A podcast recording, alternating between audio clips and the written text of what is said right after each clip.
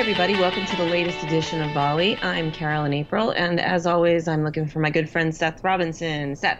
Hey, how you doing? I'm doing pretty well. Looking Yeah? forward to the weekend. Yeah, we're getting a little summer burst here uh, in late September, so it's going to be uh, uh, summery temps all all weekend long, and uh, you know I like summer, so I'm kind of excited to have a little break before the cold weather is definitely going to descend on us permanently soon. Are your uh, colors changing yet? Yeah, they're starting to, but it's we got a couple more weeks till it's going to be peak. And then all the people will descend on you? Yeah, we'll have the yeah the, the leaf peepers, Yeah. as, as they're called here. Um, yeah, they'll all descend. The tour buses, all of that comes rolling through town and uh, and up north. I'm sure up north, so further. I'm in southern New Hampshire, so up in, in northern New Hampshire and northern Vermont right now. I'm sure the colors are almost peak, Mm. and then then it makes its way down. But yeah, it gets pretty. I like this time of the year. All the farm stands around here have the pumpkins out, and it's you know it's nice. I was in Utah last weekend to visit Kate, who we've had on the podcast before, my daughter, and uh, they weren't quite changing yet. And I feel like I missed it by like a week or two. I think they're probably because I know their temperatures dropped quite a bit this week, and I, I'm guessing that it's going to happen almost overnight and a lot of lot of fall activity there. But when I was out there, it still kind of felt like the end of summer. Yeah, uh, it it teases around here. Sometimes, you know, in October around Columbus Day, we can have like a, an Indian Indian summer, and you've got you know you get like a stretch of three or four days that are in the high 80s. But at night it's cold. I know It's you like your summer weather. I'm always ready for it to be over. I'm like, let's let, let's get get on with fall. Bring it on. Okay, well, when you have to sh- do uh, snow shoveling in the winter, I'll, I'll revisit that with you. Eh, I've got children to do that for me. Yeah, oh, I, yeah, good for you. I've never been able to convince mine, but uh, we don't have too much shoveling to do. Our driveway's too long, so we have to have somebody plow it. Yeah. Yeah. Yeah, otherwise it would be like a three day adventure trying to just clear all the snow. But Well, So- uh, chatting about today. yeah. The, last week was the announcement of the new iPhone, and Mhm. I I know how you like to stay glued to your computer and watch those keynotes, but uh, you were traveling last week, so you probably didn't get a chance to do that, right? I did not. No, I saw a few headlines, and I know that supposedly it's a battery life thing, but uh, that's the the big new feature. Um, Yeah, it's it's interesting because I, you know, the, one of the um, kind of sub threads that I think ha- that has popped up over the past few years, not just around Apple's announcements, but you know, Google as well, and some of Samsung maybe that try to announce these new phones is. Um, people are saying this isn't a big deal anymore, uh, and and I think I felt that. You know, I used to kind of watch the keynotes and try to find all the features or whatever, but I I missed it too, and I wasn't really even all that anxious to to go check it out because I just don't think that the features are really increasing that dramatically. You know, a lot of improvement in the camera if you're into that type of thing, the battery, like you mentioned, but in terms of things that are going to change, you know, your day to day, how you use the phone, I just don't think there's that much, and I think a lot of people are feeling that. Um, and it kind of made me think about how we have talked about mobility and especially enterprise mobility that you know if, if i as a consumer used to look at you know these new iphones and they'd come out and they'd be you know bigger or you know have massive changes uh, and now i look at it and i view it a little bit differently. I, I don't think about you know do i have to get this phone? I, I'm I'm thinking about how is how is a new phone going to work into everything that I'm doing with technology, and I think something similar happened with with enterprise mobility too. So I know a few years ago we would talk about cloud and mobility as the two big items that were driving changes in IT. Uh, and cloud has kind of stuck around. People still talk about cloud computing a fair amount and what they're doing in terms of migration and integration, but we don't talk about enterprise mobility nearly as much. Uh, and I, I think part of the reason is when we started talking about enterprise mobility, it was really focused on the device level, just managing those devices. Uh, and I'm not sure how much that part of it was actually a, a demand for companies. And I know you've got a lot more experience than I do on understanding what like managed service providers are doing and and how they might have been managing devices and and why that might not have translated into the mobile world, right?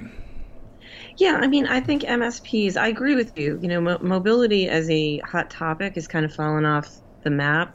I mean, we used to field mobility studies here at um, in our little group here at Re- in, Com- in CompTIA, and I don't know remember the last time we did one, but it's been they've been shelved. We haven't done those in a while. Um, but I don't think it's a topic that that should go away. As far as managed service providers go, um, I mean they do have to do device management. That's that that is something. Uh, how how much beyond that they do is kind of questionable. Like when you get to the application level, I'm not sure how much management of the mo- mobile devices on the software side is is actually happening. It may just be more of um, more on the hardware side just to manage those devices and, and, especially from a security perspective, they get lost. I think that was probably the one thing. Um, but yeah, you're right. It's um, it, it's just a topic that seems to have kind of fizzled, and yet here we are, most average users walking around with a laptop. They've got a, a smartphone. I see tablet usage has really kind of dropped, at least anecdotally to me. I don't really use mine, and I don't see you with yours much when I do see you, and so so maybe that one's not quite as, as central anymore. And when I go to conferences, I don't see people as ubiquitously using um, uh, tablets as before. But it's still, you know, given that we talk so much about security and, and so much about integration and so much uh, from a recent study of ours about customer experience, about uh, omni-channel approaches to dealing with customers, which means being able to serve anyone from any device that they that they want to use and any application on those devices that they want to use. You would think this would be uh, more front and center for both solution providers, but also uh, the you know the CIO's office. Yeah, I I can understand where mo- the mobility part of it might you know be throwing people off the scent a little bit. Because like you were saying if we're talking about the devices if we're talking about just managing those things we used to talk a lot about BYOD. You know, is it going to be a uh-huh. BYOD world, or are companies going to provide their own devices? And we we did see some interesting data on that. You know, the last time that we ran a mobility study, that it really seemed that the trend was towards companies providing their devices as opposed to getting completely out of that business and just really. Um, putting the, the burden on the employee and saying you can choose whatever you want and then you're responsible for the maintenance, all of that type of thing. It, it seemed like companies were gravitating towards providing their, their own. Um, but I, I think that the focus on the device and managing the device and some of the security around it was maybe the wrong focus because a lot of companies were figuring out how to do it on the back end. I know as we were studying this, a lot of companies were saying, it doesn't really matter to me if we provide the device or if someone brings in their device and does it on the network because I'm handling things on the back end so that the systems are secure and it can kind of be accessed through any device, whether you're going through a browser or using a VPN or you know whatever it is. The device itself doesn't matter that much, uh, but I, I, I think then it became a bigger issue and, and not just around mobility, but I think exacerbated by mobility, where I think it was in your latest SMB study that the, the top technical issue that SMBs were struggling with was tying it all together. Is that right? Mm-hmm. Yeah, integration is a big issue. Big issue. Yeah. So I, I think that all along there was kind of this thread of mobility that like yeah we have to get it all tied together but there was so much focus on the device and again you know mdm or like emm type solutions and just purely managing those things uh, that maybe people didn't build up the expertise they needed around actually integrating it all together and optimizing things for whatever platform you might be on and, and being able to use an application from the desktop to a tablet if you're still using it to a smartphone. You know, again, when I think about my usage, that's what I'm primarily thinking of is, you know, it's nice to have a phone, it's nice to have the laptop. I, I still do use my tablet sometimes but what I'm really thinking about is the services that I'm using. So if I'm using OneDrive or Dropbox or Slack or whatever it is, I, I want to understand how that experience works and changes across the different platforms that I'm using. Um, I'm not so much concerned about the device and how it manages. Um, I'm concerned a lot more about the application layer, and I think that's where companies are too. And so we don't talk about enterprise mobility because it has this device connotation, but I think mm. companies still need the part of it that's around managing the application and integrating it all together. So you would be so I'm just trying to understand. So this would be for example, I'm working on a PowerPoint on my desktop or laptop, and that's kind of where I do most of my heavy work. Uh, but I'd like to be able to make a tweak while I'm using my phone right before I go do a presentation. Now I can see the uh, I can see the PowerPoint on my phone, but I can't interact with it.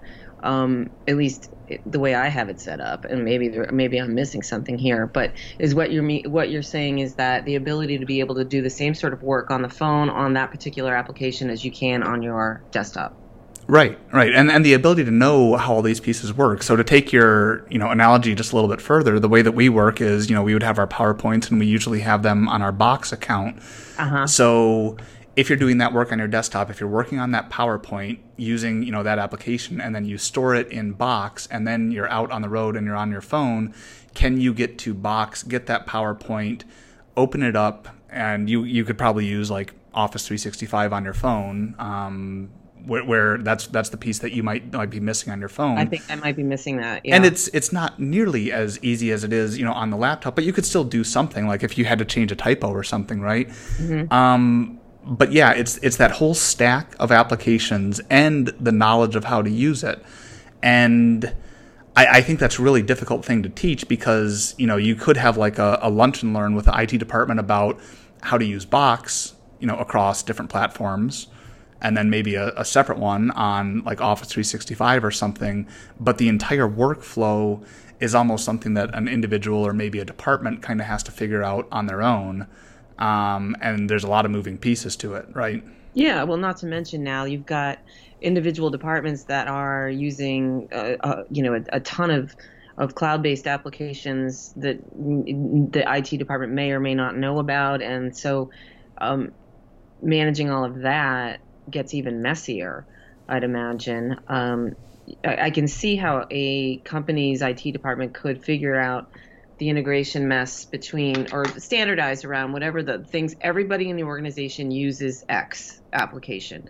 This is standard. This is core to our mission.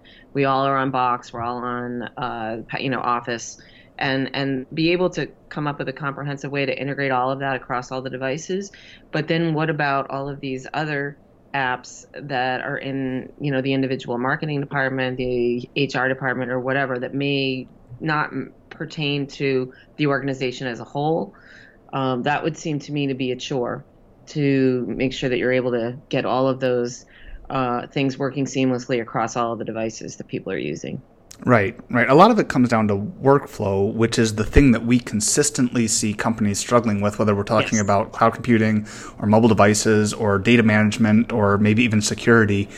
You know, what is how is the workflow changing? So again, going back to our example of, you know, the PowerPoint, that's a, an entirely new workflow than what you're used to if you're only working on the desktop. It's great that you've got the capability, but there's knowledge there that's that's needed in order to make that workflow happen. And there could be, uh, you know, some connections or some other pieces that you need to have. So, like, you know, you might have Box on your phone, and like you said, you're able to see it but then you're not able to edit it and you might be wondering you know well what what do i need in order to edit this and then you know is it really on my on my phone or is it saving back how does that work um, I, I think a lot of those questions aren't always clear especially in the enterprise space where all of this stuff has a few more layers wrapped around it than in the consumer space you know in terms of resiliency or security uh, and it's not always as intuitive uh, how things are tying together. So I think it's a lot about the workflow. And so again, enterprise mobility might not just be about the mobility, but I think that's the main part that's changing the workflow. Uh, and and so when companies are still struggling with their front end and struggling with employees being productive, uh, there's a lot of help that they need around mobile devices, but it's not the management of that device. No, I get it. I get what you're saying. It sounds like to me it's an onboarding thing. So you bring a new employee in and you take into consideration every device that they're going to be using and you establish that workflow for how applications are going to move across and be able to be used across all of those devices at the beginning. And I know you will add additional applications as employees are, you know, existing in your workplace, but it sounds to me like a like I said, like an onboarding kind of thing. So it's something that's established right at the beginning. Well, that brings up a really interesting point too, because in any company, you're going to have different jobs, uh, different levels of people that, that might get different devices. So in, in one company, you might have some people that get a company provided smartphone and some people that don't get that. And mm-hmm. so if you've built a workflow, you need to understand kind of how that workflow might might look in a couple different scenarios. Yeah, no, agreed. So I'm thinking like in terms of a specialty. So you're say you're a, a technology provider or you're an IT you know in the in an IT department you know where does this fall you know you've got your buckets of of the different functions within an IT organization um, you know where do you think this responsibility falls in terms of expertise like is it is it the data person is it the it is is it uh, the infrastructure person and who who do you think wields the most power here in terms of um, getting this done. Yeah, it seems to me like it's mostly an evolution of an infrastructure function, right? Okay. You know, because if you think about what's the end goal of that infrastructure function, it's probably to make people productive. Um, and so I think that this is the same bucket. Like you're trying to enable productivity across technology tools. Um, and and so the the the challenge here, what, whichever function you're talking about, whether it's infrastructure or data, is I think that this workflow component is one that no one's really thought of before. Uh, so if you think about the infrastructure team, again, thinking about like tactical IT, like we've described in some of our reports, they're mostly putting the pieces in place and making sure that those pieces operate well. They're not necessarily creating the workflow that enables people to use those pieces as efficiently as possible. But that's what I think we're asking for here today. Um, again, people understand how to use their phone, they understand how to use a computer when you bring it into the enterprise space, they might not understand all of the different systems that are involved and how to navigate through those systems in order to get a job done. Uh, and and so I think that that workflow creation almost and then optimization is a piece that IT hasn't typically done. Um, and I could see whether we're talking about a, an external provider uh, doing that mm-hmm. for a company or whether we're talking about internal IT people uh, I, I, think that that's a piece that needs to get thought through as you're bringing in more of these pieces, whether it's mobile devices or new applications or whatever it is. There always has to be this discussion of what's the workflow that will enable this to happen as efficiently as possible. Yeah, I see this as a, a big consulting opportunity for right. uh, for channel companies to be able to go in and do that. It's it's it's something that you know the um, the Accentures and the big system integrators of the world have, have done. This is what they have been doing for the enterprise for a long time, but I see this as applicable downstream as well to smaller companies. Workflow and process is the kind of wonky stuff that nobody wants to really get into, but it's really important. As we've seen, I think, in a lot of our studies, it's one of the areas where uh, companies will admit that they're falling down, that they don't have good formal process in place. They don't have good workflow in place for a lot of the things that they're trying to do. And without that, you're just, you know, you're setting yourself up for at least substandard type of um, execution. And uh, so while it's wonky and maybe makes people's eyes glaze over, it's really important stuff. I think that's a perfect analogy. I, I've been through an ERP implementation before, and it's you know months beyond a year of of planning and putting this thing in place and building new workflow. Uh, you know, and that happens at like a larger company. But now, one thing that we've been saying consistently within the research team is at the SMB level, which there are tons and tons of them, right? It's it's you know so much of the American economy or the global economy mm-hmm. that uh, they've got so many more of these capabilities now, and so they can almost kind of construct their own ERP or maybe they could even get an ERP, you know, from from a cloud provider or something. But even without buying a, a full ERP system, they can bring in a lot more capability. But then they have to do this this workflow piece, which you know again is is probably not something that they're considering when they're thinking about the total cost of the the pieces that they're buying. Yeah, agreed. So that's where consultants come in. Big dollars to be made there. Hmm. So are you going to get the new iPhone? That's what I'm wondering. Yeah, I'm uh, I'm up for upgrade. So yeah, I think uh, I think it's going to be coming in. You know, for me, it's it's more of a preventive maintenance thing. I think uh, that, that, you know what does that even mean, Seth? Preventive maintenance. It means that like if you if you go beyond you know two couple years with with a phone, the battery's going to start degrading, whatever, and so you can replace the battery. You can do that, whatever. But you know if you if you just get a new phone, then you don't have to worry about it. So I guess that's true. I Yeah, know well, that that happens, conspir- right? I, conspiracy theories about battery life degrading once the new ones, new phones come out. But well, this new one, like you said, is supposed to have quite a bit more, like a, the the biggest jump that I think they've they've ever had. So I'll I'll be. I've always said see. I wish somebody would stop and you know these all this talk about emerging tech and AI and VR and all this funky stuff that everyone's doing. If someone would just come up with a way for battery life to be exponentially more than it is now, which seems really simple, I think that would be the biggest thing that could ha- would happen in, in the tech industry for uh, this year, next year, the year after. Seriously, yeah, little, little stuff like that. I'll uh I'll talk to some of my chemical engineering friends about that. See if we Yeah, can please, the little lithium people build that- better batteries. Excellent. Well, this was a good topic, and you know, this isn't my uh, this isn't my wheelhouse, but I like chatting about technology like this sometimes, and uh, it was good to good to talk about this. I think it's an important topic, and um, and, and one that uh, doesn't get enough coverage. Yeah, I know, and we, uh, especially on a topic like this, we tend to come at it from different angles, so it's always good to get some perspective there. And I mean, speaking of which, are are you going to get the new iPhone? I forget what you're. Yeah, I don't think. Well, my screen is cracked on my current one, so I'm wondering if I, I don't know when the last time I got it. I, I don't think I'm up for an upgrade. I'm holding on to this one with dear for dear life at the moment, but uh, um, I you know I'm not that person that waits in line like for hours to get a new phone. It's not that important to me. No, Mm.